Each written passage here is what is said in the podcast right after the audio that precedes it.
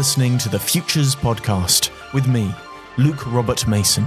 On this episode, I speak to American artist Carla Gannis. Mixed reality, um, I think, has so much potential, but again, you know, how do we deal with it? Carla shared her insight into the world of emoji, using augmented reality for creativity, and the current state of digital art in New York. This episode was recorded on location in London, England, where Carla was exhibiting her work Garden of Emoji Delights at the Children of Prometheus exhibition at Furtherfield Gallery.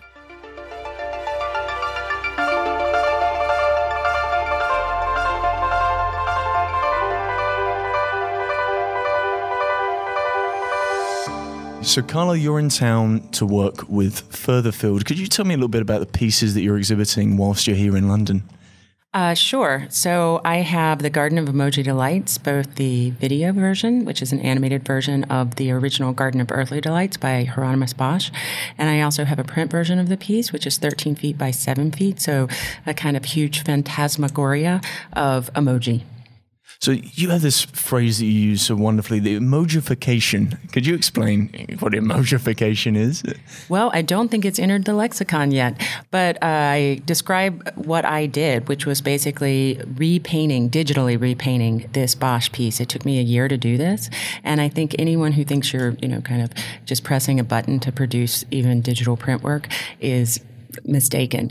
Uh, so I rezzed up all of these emoji and also made some new uh, Bosch emoji Carla Gannis Chimera in the process. And the most apt description in terms of creating a verb for it was emojification or to emojify. Yes. So where did this interest in adapting this piece of work come about? Where did the initial idea come from? Okay, so it was an emoji light bulb moment. So um, there was a call for an emoji art and design show at Eyebeam Art and Design Center and or Art and Technology Center, Eyebeam Art and Technology Center, and I'd already started to incorporate emoji into my work. I'm really interested in digital semiotics, but I was in a quandary. I was in my studio and I said, well, how am I going to apply emoji in some way that is really kind of interesting, but also I think, you know, could extend the lexicon outside of just, oh, these are just happy little symbols and shorthand emotional expressions.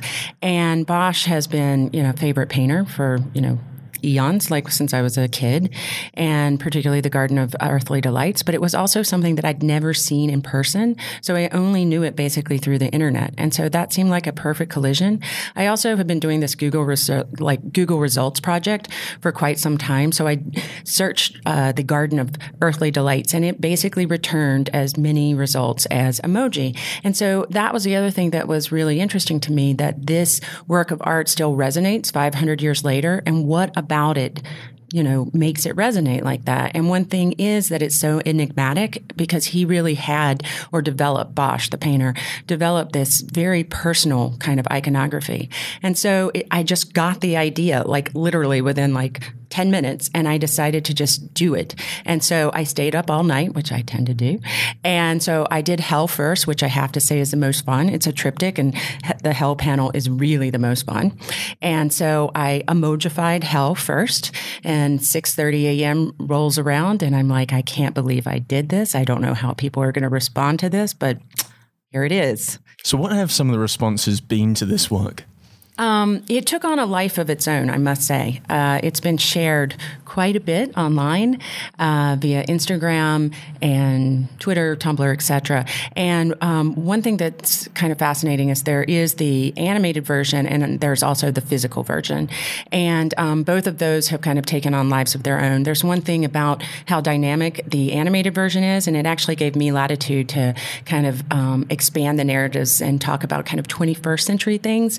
The middle panel um, is depopulated of animals and humans, so kind of a nod to the Anthropocene and potentialities and things like that. But um, so there's been a lot of um, popular response, and a lot of younger people, particularly, have really responded to it and written me, you know, emails and these kind of things, and and I've appreciated that.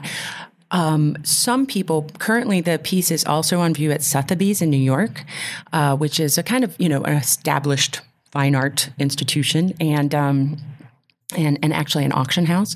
And, um, and it was interesting when they posted it on their Instagram to read some of the comments. And some people were really outraged that I'd done this to a Bosch and felt like I had deboshed a Bosch. So it's it's it's fascinating that, you know, I, I think if you make a work of art that that people love and hate, that means that you're actually doing something. If everybody's, you know, just kind of middle of the road about it, maybe it's it's not really effective. But if people have strong emotional reactions, whether it's positive or negative, maybe that means something because we definitely can't all agree. Well, you, you said uh, in your presentation something with regards to how do you make an artwork ubiquitous, but at the same time scarce. Yeah, so that's a, you know that's something fascinating that I think a lot of um, new media or digital artists have to contend with. We really straddle two models. I mean, for those of us who choose to still work within an, uh, a more traditional art market, which is kind of a gallery market, where your work um, is sold to collectors, and with digital work, which can be reproduced infinitely, like past Benjamin's work of art in the age of mechanical reproduction, the work of art in the age of digital reproduction, we know if it's produced digitally, can be reproduced infinitely.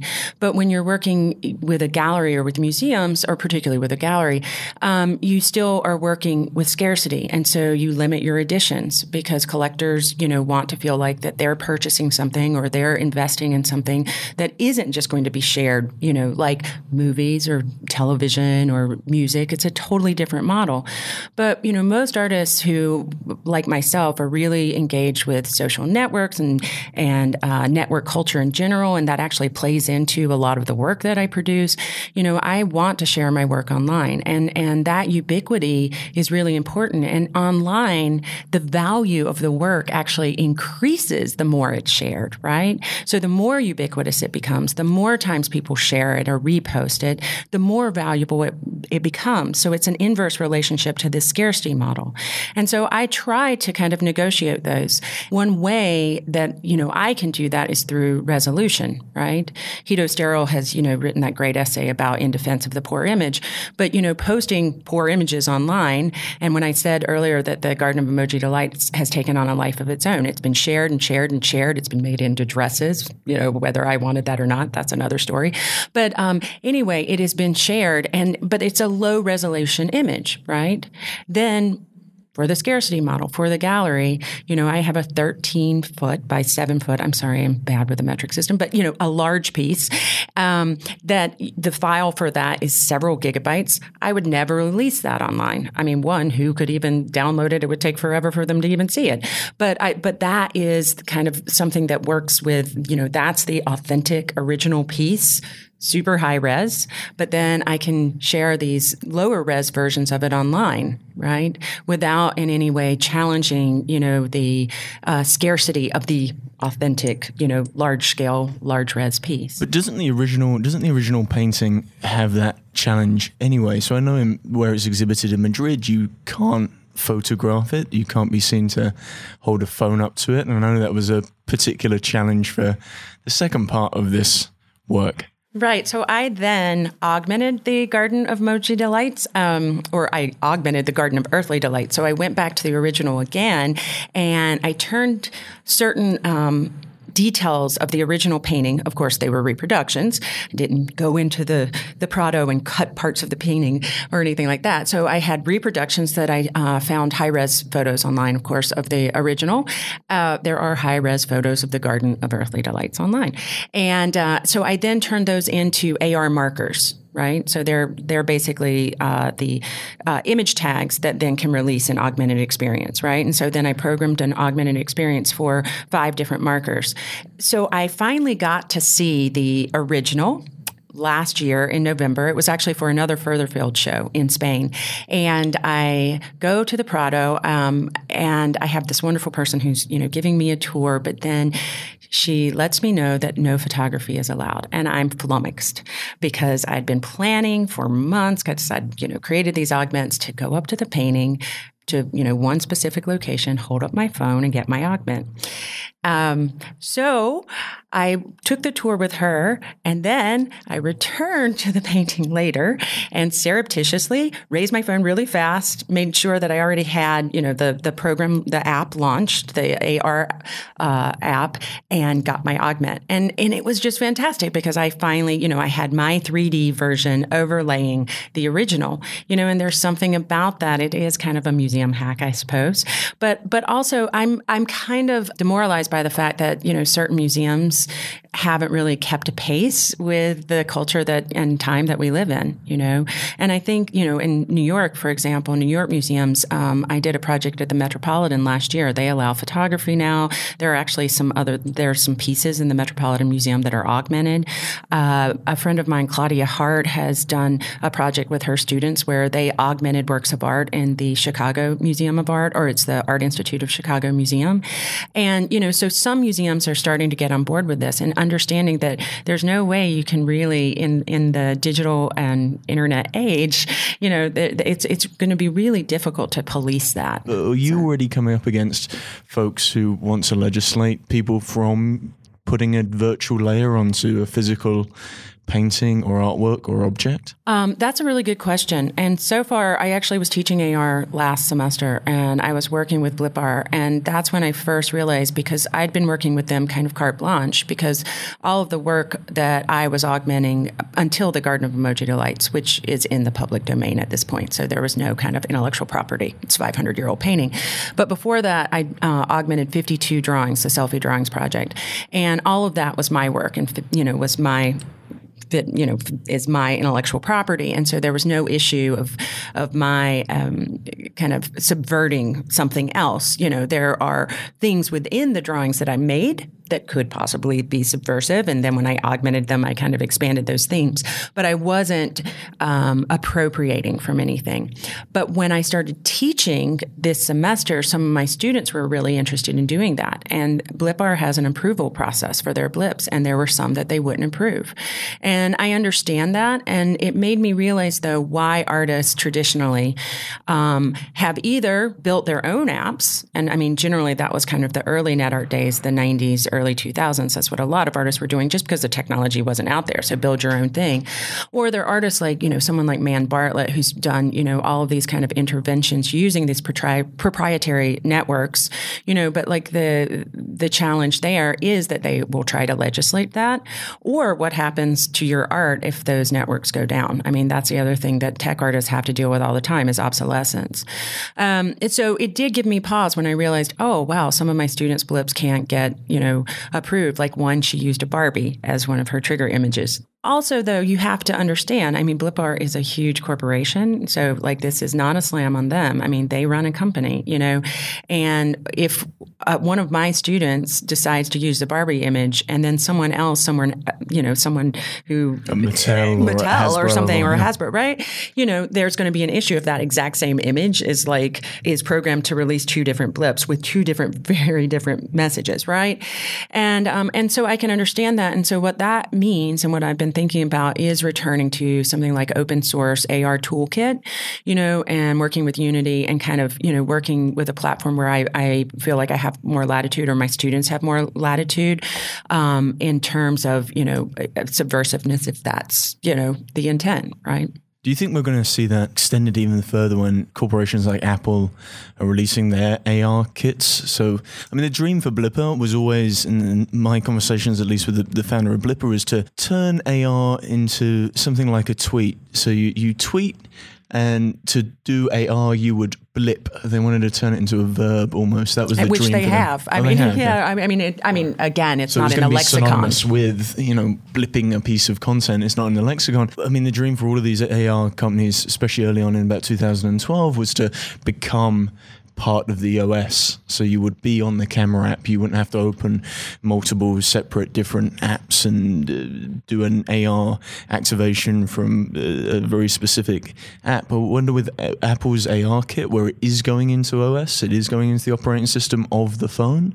Um, we're going to see almost those corporations, whether it's Apple or Samsung, policing the virtual space. Are you working with ARKit at the moment, or is it slightly too early for your?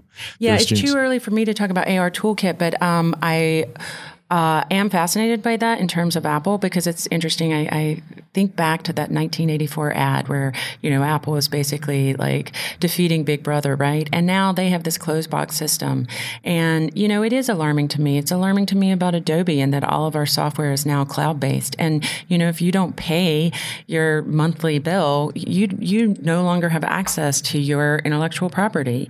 You know, and those things are alarming to me, particularly as an artist who's been working with you know digital technologies for over 20 years, right? And so what does that mean for us? And, you know, we already see this on Twitter and Instagram in terms of nudity. I mean, I, you know, you go into any museum and you're going to look at a Greek vase painting and there's, or you're going to look at a Bosch and, and there's some kind of crazy stuff going on, you know, provocative nudity and, and I, I, won't describe some of the scenes here. Go to the museum, you'll see them. Do, do you know if Instagram's blocking those sorts of images, the, the classical art images? Courbet was uh, Courbet, Origin of the Universe, was blocked on Facebook um, several times. One user, I'm probably more than that. I don't have you know the statistics or you know articles here with me. So um, was uh, his account was deleted. Instagram, there's been this um, issue about the nipple. So like lots of women have been you know um, posting on free the yeah, nipple free the and, nipple okay, and yeah. these kind of things, you know. And I mean, it's just puritanical. I mean, coming from America, where we're rooted in you know like these kind of puritanical you know uh, extremes, I, I'm I'm fascinated that in a technological age, we're so fearful of the body. And um, so that's something I've been seeing a lot on these proprietary networks. And everyone's like, well, they're free. So, you know, what can you expect? But like, they're our main method of communication. And, and so if they're going to continue to close down like that and censor, and if AR also censors, if there's nudity and, you know, you can't post that augment, I mean, that's, that's really a shame. Or it would auto pixelate yeah. certain, certain environments. I mean, I'm thinking, Ah. especially with regards to, to galleries and using AR and your your camera app inside of galleries. I almost wonder if they're going to buy the virtual space around that gallery. So they're going to buy the sort of geolocation around that gallery and any activation that's triggered within, say, the Tate Moderns. uh, You know, the, the mile that makes up the Tate Modern on the on the uh, bank of the River Thames. They're going to police what goes and what doesn't into that gallery in the same way that one Canada Tower in Canary Wharf has bought all of the airspace around that building so that nobody can build a building higher than one Canada Tower. I wonder if the Tate Modern is going to buy the virtual geolocated space so that they get to control what sort of AR Content. activations, content control essentially, d- driven by something like geolocation or RFID tags or something that's going to allow them to actually make decisions on what content is allowed and isn't allowed within their gallery space. Because right now it's the Wild West. I was about to say, right now it's Wild Wild West. There's Manifest AR. You know, they have in the past, now they're getting invited to do legitimate installations and exhibitions at museums and institutions. But in the past, you know, they have installed their work at the Venice Biennale. They've installed their work in the MoMA. They've done these things, these interventions, right? Because you could place AR tags or geolocated tags anywhere, right? And it's the Wild Wild West. And, you know, if you go to Wikipedia, you'll see like a hundred different applications you can use right now. And so all of these different AR applications, I've got, I've used Euphoria and Blippar for, so where I have the same tag, but if you use a different app, you get a different experience, right? And that was fun to just kind of experiment with. But what happens if they really start policing that. I, I remember reading recently about um, at the advent of airplanes. You know, there when you own property, it's it's like what you were just saying. When you own property, this was in the United States at least. Um, you owned it all the way up to the sky, apparently. And so when airplanes started flying over, people started filing lawsuits saying, "You that is my land and that is my sky, and you're not allowed to fly over it." And so are we going to start getting lawsuits, right, or something like that, because people are trying to own geolocated space. I think that that would be really appalling, actually, because I, I really like the idea of AR as well as the internet too. you know, still having that kind of free reign for you know um, uh, personal expression. But I'm I'm sure institutions like a, you know a major museum will want to control you know uh, what kind of content could be released when people you know have a particular app. I'm sure that could happen in the future. Do, do you think it's not of immediate concern right now because it still requires the need to guide the user to trigger an AR experience. So Blippar, on at least a lot of their the work that they produce, especially for advertising, there needs to be that little logo. Blip this content, download our app here. This is how you discover how to, you know, release an AR piece of content. Do you think that that issue with regards to user experience is the reason why it just isn't in the public consciousness yet. It still requires education to know that this stuff even exists out there. So, for example, you go and see the painting that you've augmented, the, the Earthly Delights painting that you've augmented. There's no there's no trigger. There's no trigger. It's a big secret. Yeah. I'm it's the only person who really knows that, you know, right now. Like, I have um, actually done an exhibition where I did exhibit the uh, four different um, small pieces from the original that I uh, reprinted out as AR triggers. And so, you know, in that context in New York, people know, but like yes, it's not ubiquitous. We've been using those words scarce and ubiquitous. And um, I really discovered that recently. My students have an exhibition on uh, view right now at the Pratt Library in Brooklyn, New York. And we were all really excited because they were augmenting the entire library. So they created all these different applications and games.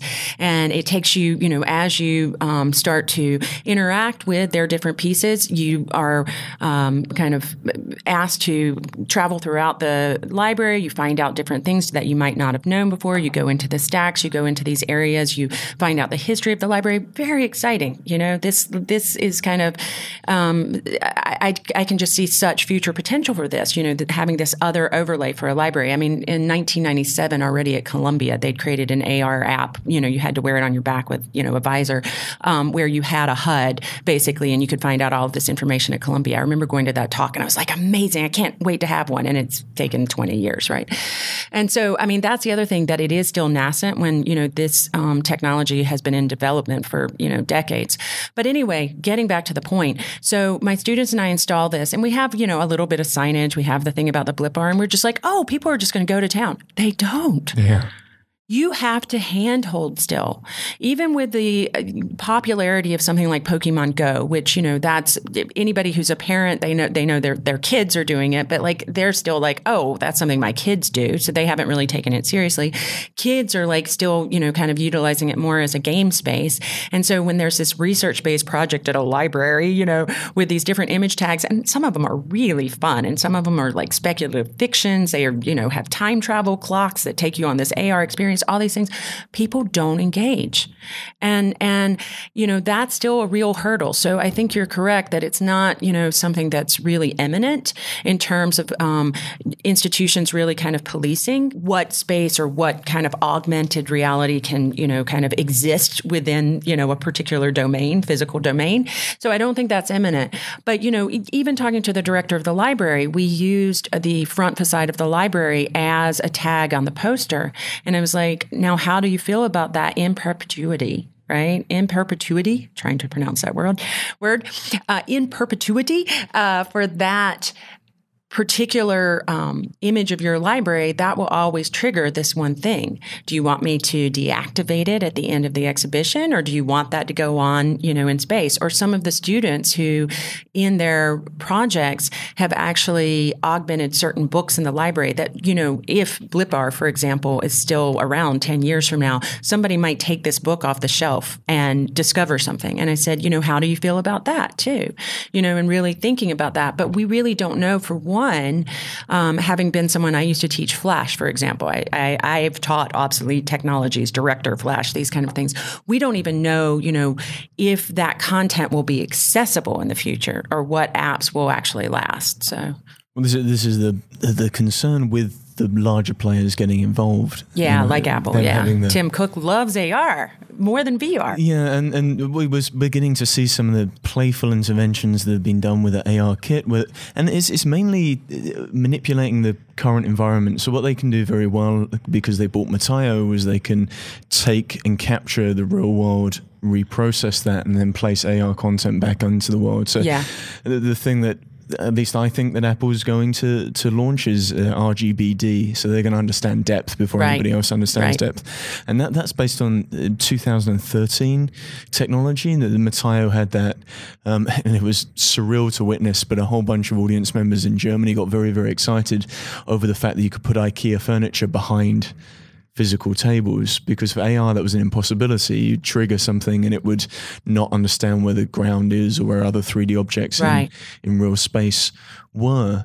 And I I genuinely believe it's going to be a case of we're going to be buying virtual land in the same way that you- Second Life. I mean, think about you know you had an economy space. and you were buying virtual land and, and real estate and those kind of things, and now it's just going to real estate agent for that? Is Apple then the real estate agent for say this square mile of Russell Square? I mean, who polices Russell Square? Do we give London the, the entire virtual map and go, all right, you guys can work out which council looks after you know this area and what can be triggered within this area? I know here's it's the British Library, so and the British. Library. Yeah, I mean, this is really again, um, you know, I was saying simulacra and simulation, where the you know the the map actually takes on the proportion proportions and dimensions of the real city, right? And then the map actually covers the city, and you don't know if it's the map or the city that's real anymore, right?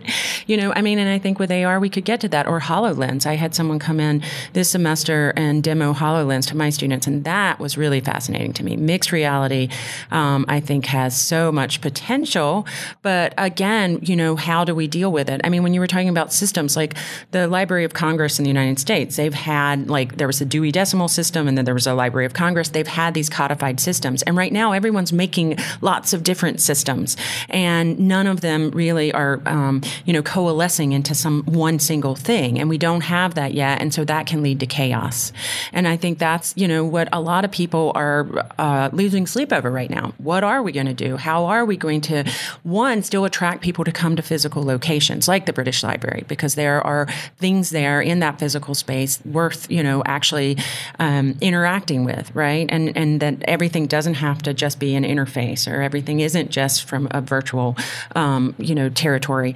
And so yeah, I think people are trying to develop these strategies, and that's why in a way you know AR mixed reality is has more potential. I think that's why Tim Cook might be interested in it. Is that you still the physical space is still a component, right? With virtual reality, like you're just somewhere else altogether, right? And VR is all the rage right now.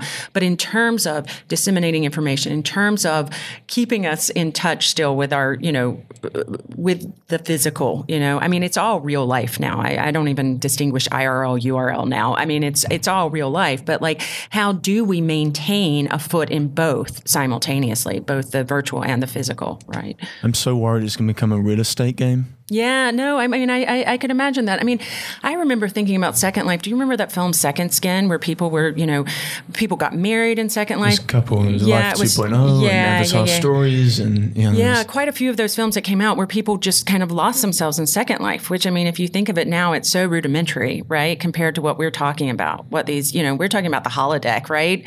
Now, and, um, but something more than the holodeck, because the holodeck was kind of still an escape, which maybe in a VR world, that's, that's something, a place for storytelling or whatever. But what happens if we get Vernor Vinge's Rainbow's End, that 2006 novel he wrote about an AR universe where everybody is wearing, and there is, there is no time where AR is turned off.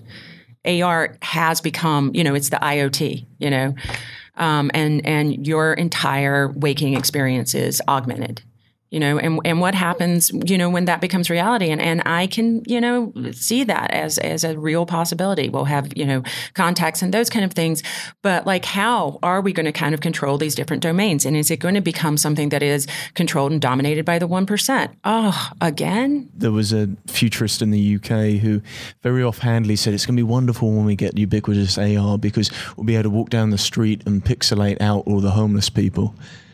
And you sit there and go, Oh, are you kidding? That's so no, classist." That's not what you're supposed to do with this. Not at all. And that's, you know, that's a real danger because we're already talking about, I mean, given the current political climate, you know, um, there's been a lot of talk, at least in the States, um, about bubbles, right? And um, because of these bubbles, we currently have a orange-skinned blonde tyrant as our president, and um, a lot of liberal left-leaning intellectuals were not in touch. They they kind of pixelated out, you know, uh, people in the West or the south, southern parts of the United States, you know, and they weren't aware of um, this strong nationalism that was arising, and a lot of that was due to their social networks and and you know this kind of bubbled environment where you're getting you know your news source and you basically are perpetuating your worldview based on the friends that you choose and the things that you read, and you have no idea about the homeless people. You have no idea about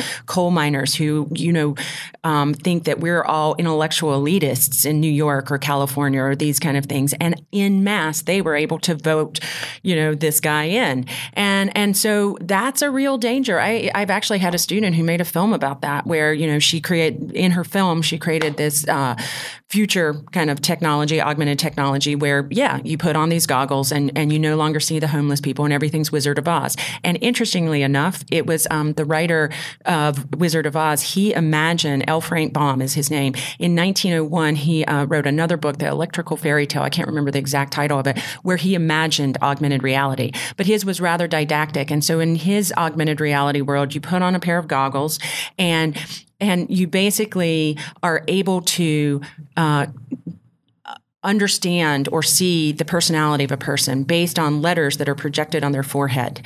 And so you can intuit things that you wouldn't see with your physical eyes through these goggles. And so they're just letters. And so like um, S is smart and D is detestable or something like this. I don't remember what the, the system was. So it was really didactic. But then we see Black Mirror, for example, that popular British television series where this is, you know, really playing out. And it's no longer, you know, science fiction. It's just um, a step step behind what is quite possible and imminent.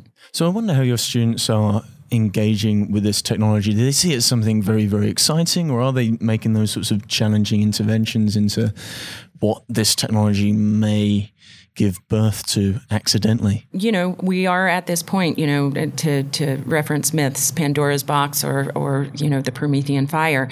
And um, when we had the HoloLens demo, for example, that was so exciting. I was actually the kid in class that day. I was jumping up and down. I was like, since I was a kid, I've been imagining this, Princess Leia and the holograms and, you know, being able to map an entire world and obey the laws of physics. Oh my God, this is amazing. And some of my students actually, you know, when they were writing their blogs about the experience, some of of them actually were questioning, you know, what these implications uh, could be more than me. I was the happiest, happy, happy futurist that day.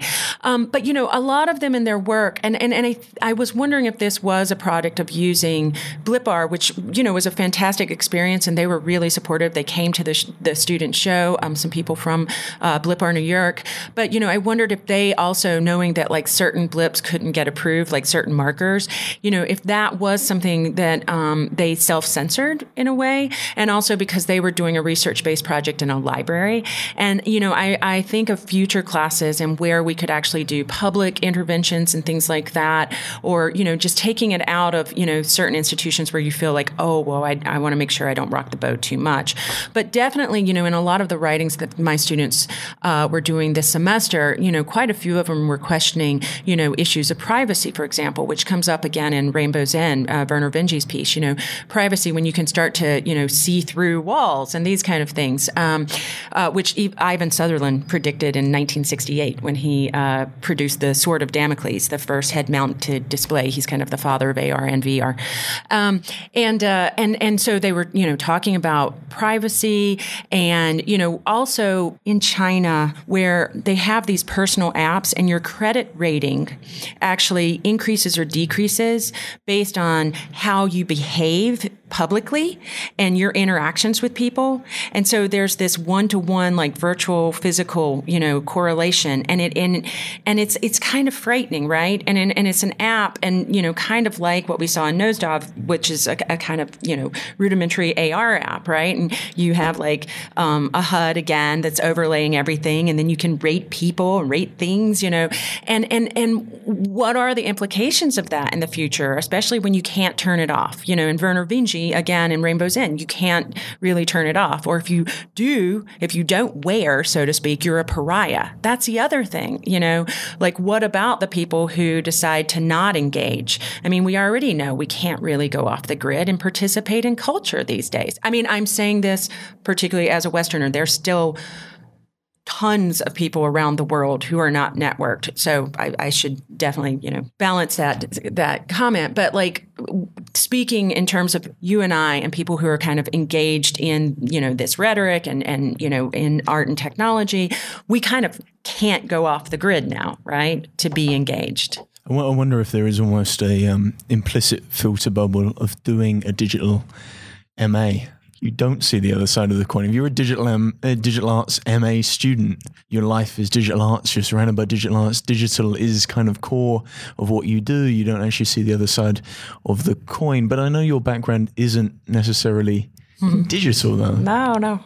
Your background is is fine arts oil painting, is that right? Yes, and um, and half of my family, when I first moved to New York and was trying to assimilate, um, I lost my very thick Southern accent because um, I'm from the southern part of the United States, and often uh, did not reveal that half of my family is from the mountains of North Carolina. So um, I can now reveal this, but um, for a UK audience, this might not mean anything anyway. But the mountains of North Carolina, the Appalachian Mountains, um, growing up there as a child, it was like growing up in the 19th century. And I, I visited there. I didn't grow up there. So when I'd visit the family homestead, so to speak, you know, uh, it was still a wood burning stove. Um, my family members made these musical instruments and sang these classical mountain ballads that were hundreds of years old and actually dated back to Ireland and, you know, these kind of things. And, and so it's a very traditional old culture. So that is something that probably still plays into my practice and why I'm so interested in history and also finding collision points between past, present, and speculative future. And so that's part of my childhood. And then I was also a classically trained piano pianist. I was uh, playing piano and teaching piano by the time I was 14, and, and it was all classical. I was also classically trained as a painter. My dad, though, was really into computers, taking me to SIGGRAPH conferences, and I rebelled by being a classicist. And it wasn't until after I um, obtained two degrees, a BFA and MFA, I got them back to back in painting, oil painting, that I moved to New York. And what got me to New York was building a database for the John McEnroe Library. So computers brought me to New York. And my dad sent me a computer and sent me a database, and it was all DOS.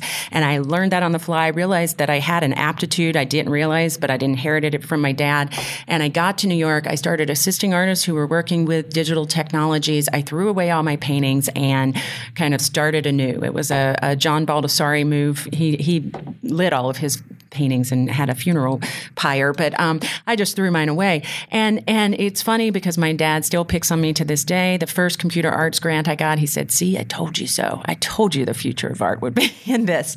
But I do think back to your original question, the fact that I have that background does give me a different kind of um, relationship to technology because I do have. I mean, one, I'm not you know born digital for one, um, and because I have this relationship in this history with um, the the analog world, and actually because of you know my family roots, a very very 19th century kind of traditional world. You know, it always you know um, kind of plays into my philosophy or my perspective on things. So I'm always kind of counterbalancing, and I'm I'm weighing things, and I'm looking at the digital world, and I'm getting very enthusiastic about it, but I'm also remembering, and I have a, real experiences that I can draw from, and remembering that there's this other world. And how do we kind of um, balance our perspectives? And I think that balance is always really important. How long have you spent in New York? Do you mind me asking? 22 years. 22, I'm a New seen, Yorker. You're a New Yorker now. And uh, have you seen the growth of digital art over the course of those 22 years, or has digital art always been part of the New York scene. It strikes me that it's at least digital art is allowed on the East Coast, but never felt like it existed on the West Coast. I remember asking friends, I was like, oh, when I first arrived in San Francisco, I was like, great, take me to the digital art shows. And they're like, no, what dude, digital like, art shows? There's, there's, no digital art shows here. If you want to go see art, there's a SF MoMA, but they're closing that down. That's going to be redone. But uh, if you're a if you're a computer scientist here, you don't make art. You go and work for Google. Yeah, yeah, yeah, yeah. I just wonder, can digital art only exist on the East Coast. There are good digital artists on the West Coast, and uh, you know, and I think a lot of things are changing. But I also um, can share with you some anecdotes about 22 years in New York in digital arts. I mean, one thing when I first came to New York, you know, a lot of my friends were painters because I had a degree in painting, you know, and and um, and I started databasing this library, this art library at this art school, and they were all painters, and uh, and then I started to, you know, as I mentioned, move away from that.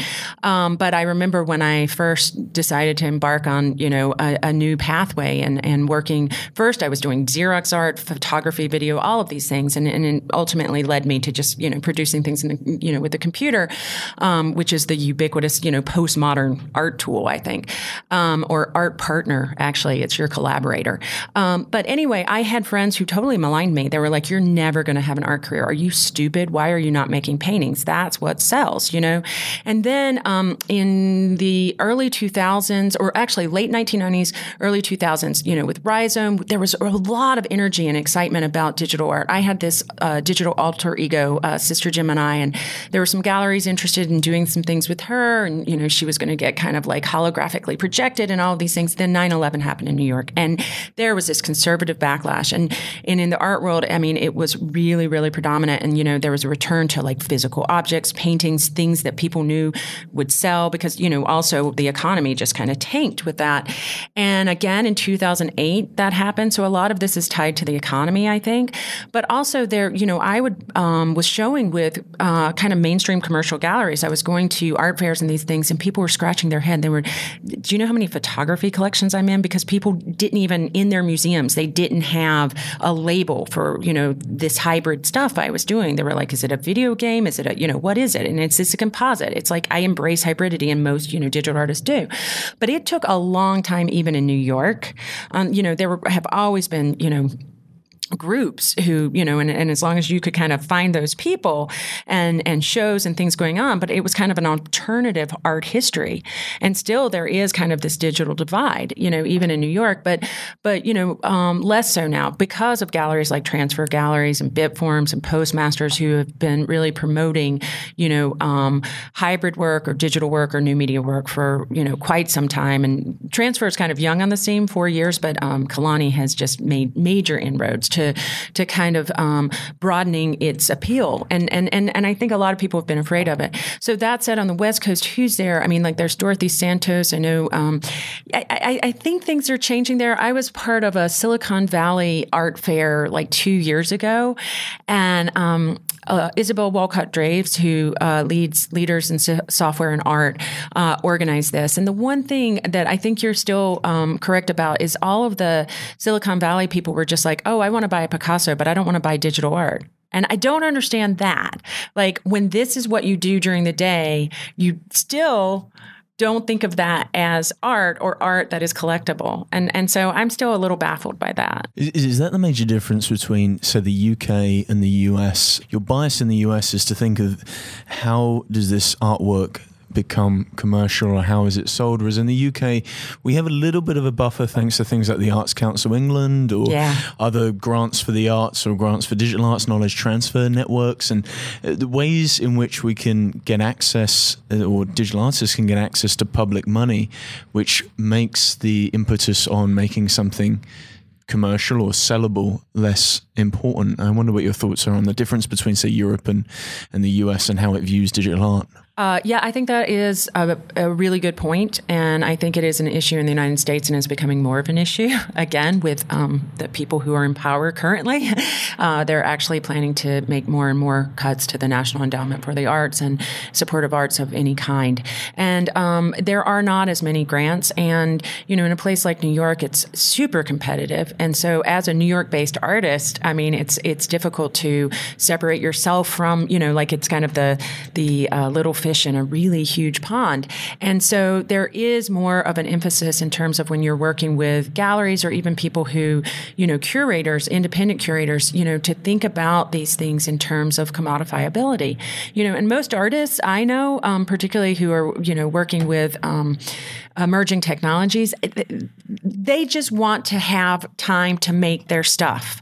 They don't care about selling it. They don't care about being rich and famous. Like, you know, I, I don't know, Jeff Koons, who by the way, is now embarking on a VR project. I don't know what that'll be like, but we'll see.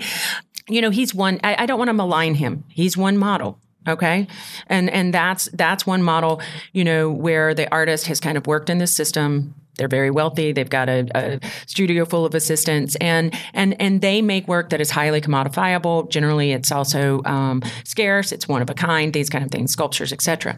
Um, but a lot of artists I know who are coming out of um, the '60s, the dematerialized art object, coming out of kind of more conceptual lineages, you know, aren't thinking about like, oh, I want to make something that I can sell. But then there is this pressure because, like, how else are you going to pay for your time to produce things. I mean, and a lot of us, you know, take the academic route. I'm a, you know, now a full time assistant chair and professor at Pratt Department of Digital Arts. And many of my friends who, we, many of us had worked, you know, uh, in corporate jobs too to kind of uh, pay for our art habit, so to speak. Um, and, you know, after a while, you get tired too. You know, you come in after work, and generally what I'd do is I'd learn a technology if I was working at a game company or, you know, doing web design. And then I'd be like, oh, okay, now I've got to apply this to my own art and subvert it in some interesting way, right? And so you have this daytime life and this nighttime life, but that that gets really difficult to maintain over a period of time, right? And so then you do start to deal with these pressures about um, okay, I applied for this many grants and there are only a handful and 10,000 other people applied for them too, and I didn't get them, you know, because there's just a dearth of, of grant money in the United States. And so, what am I going to do? What am I going to, like, how am I going to kind of kowtow to a market? And that's something we've seen with post internet art, for example. Uh, a younger generation of um, artists, particularly even net artists, I mean, because post internet, you know, yeah, and post digital, but um, post internet artists who um, actually have, re- have returned to the gallery or have, um, gallery representation early on because they are making objects that are inspired by the internet, but they're not network based. They actually exist in a physical domain. And so they can then enter the market. And that's been maybe, you know, post internet, I'm not sure what your thoughts are on it, but like it has been a kind of um, polarizing um, neologism. Uh, but I think it does kind of indicate um, a newer generation's response to uh, wanting to um, kind of align themselves more with a mainstream art market and trying to find ways to do that and and not all of them have to mean that you're um, selling out, so to speak. But it is a quandary, you know, when um, you know you just want to make work, and it would be great if we lived in a country where, like in the UK or Canada, where there was more support for the arts.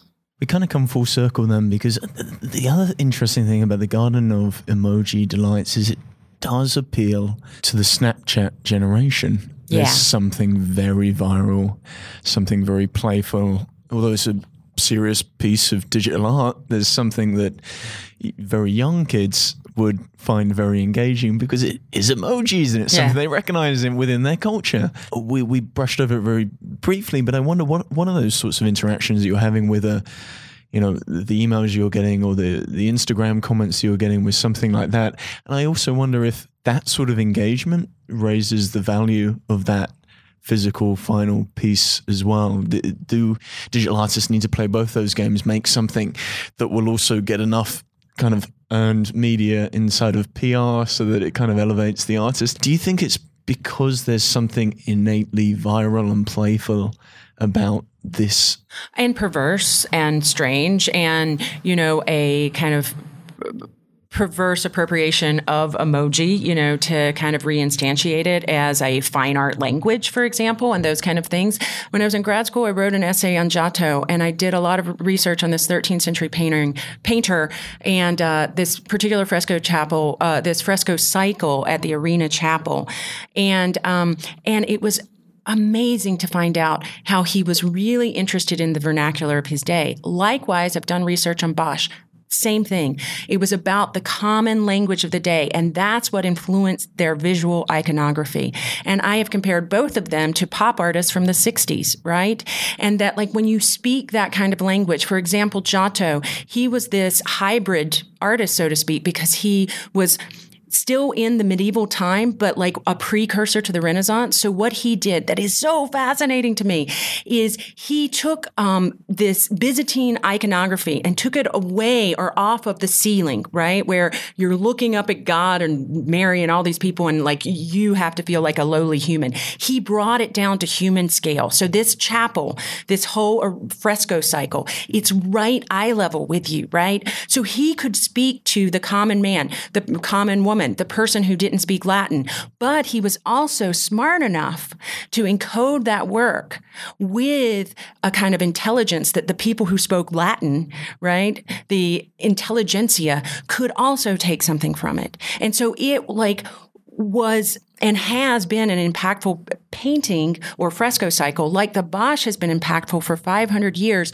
because it can emanate multiple messages and it can speak to people of many different demographics. And that's something, you know, that I don't think is a problem. I think because I think of my own identity, I've done a uh, selfie project, which is all about hybrid identity too, and like elasticity, you know, and, and, um, and uh, so, you know, I, I don't think that's a problem. Now, for art critics, sometimes that's a problem, right? Because they're like, oh, that's too popular.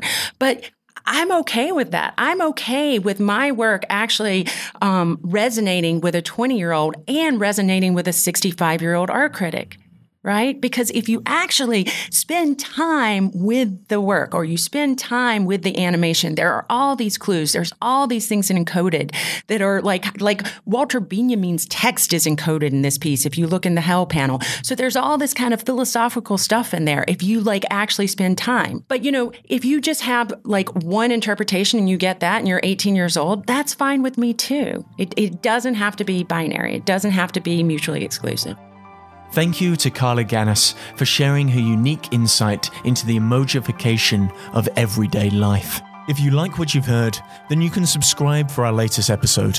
Or follow us on Twitter, Facebook, or Instagram at Futures Podcast. More episodes, transcripts, and show notes can be found at futurespodcast.net. Thank you for listening to the Futures Podcast.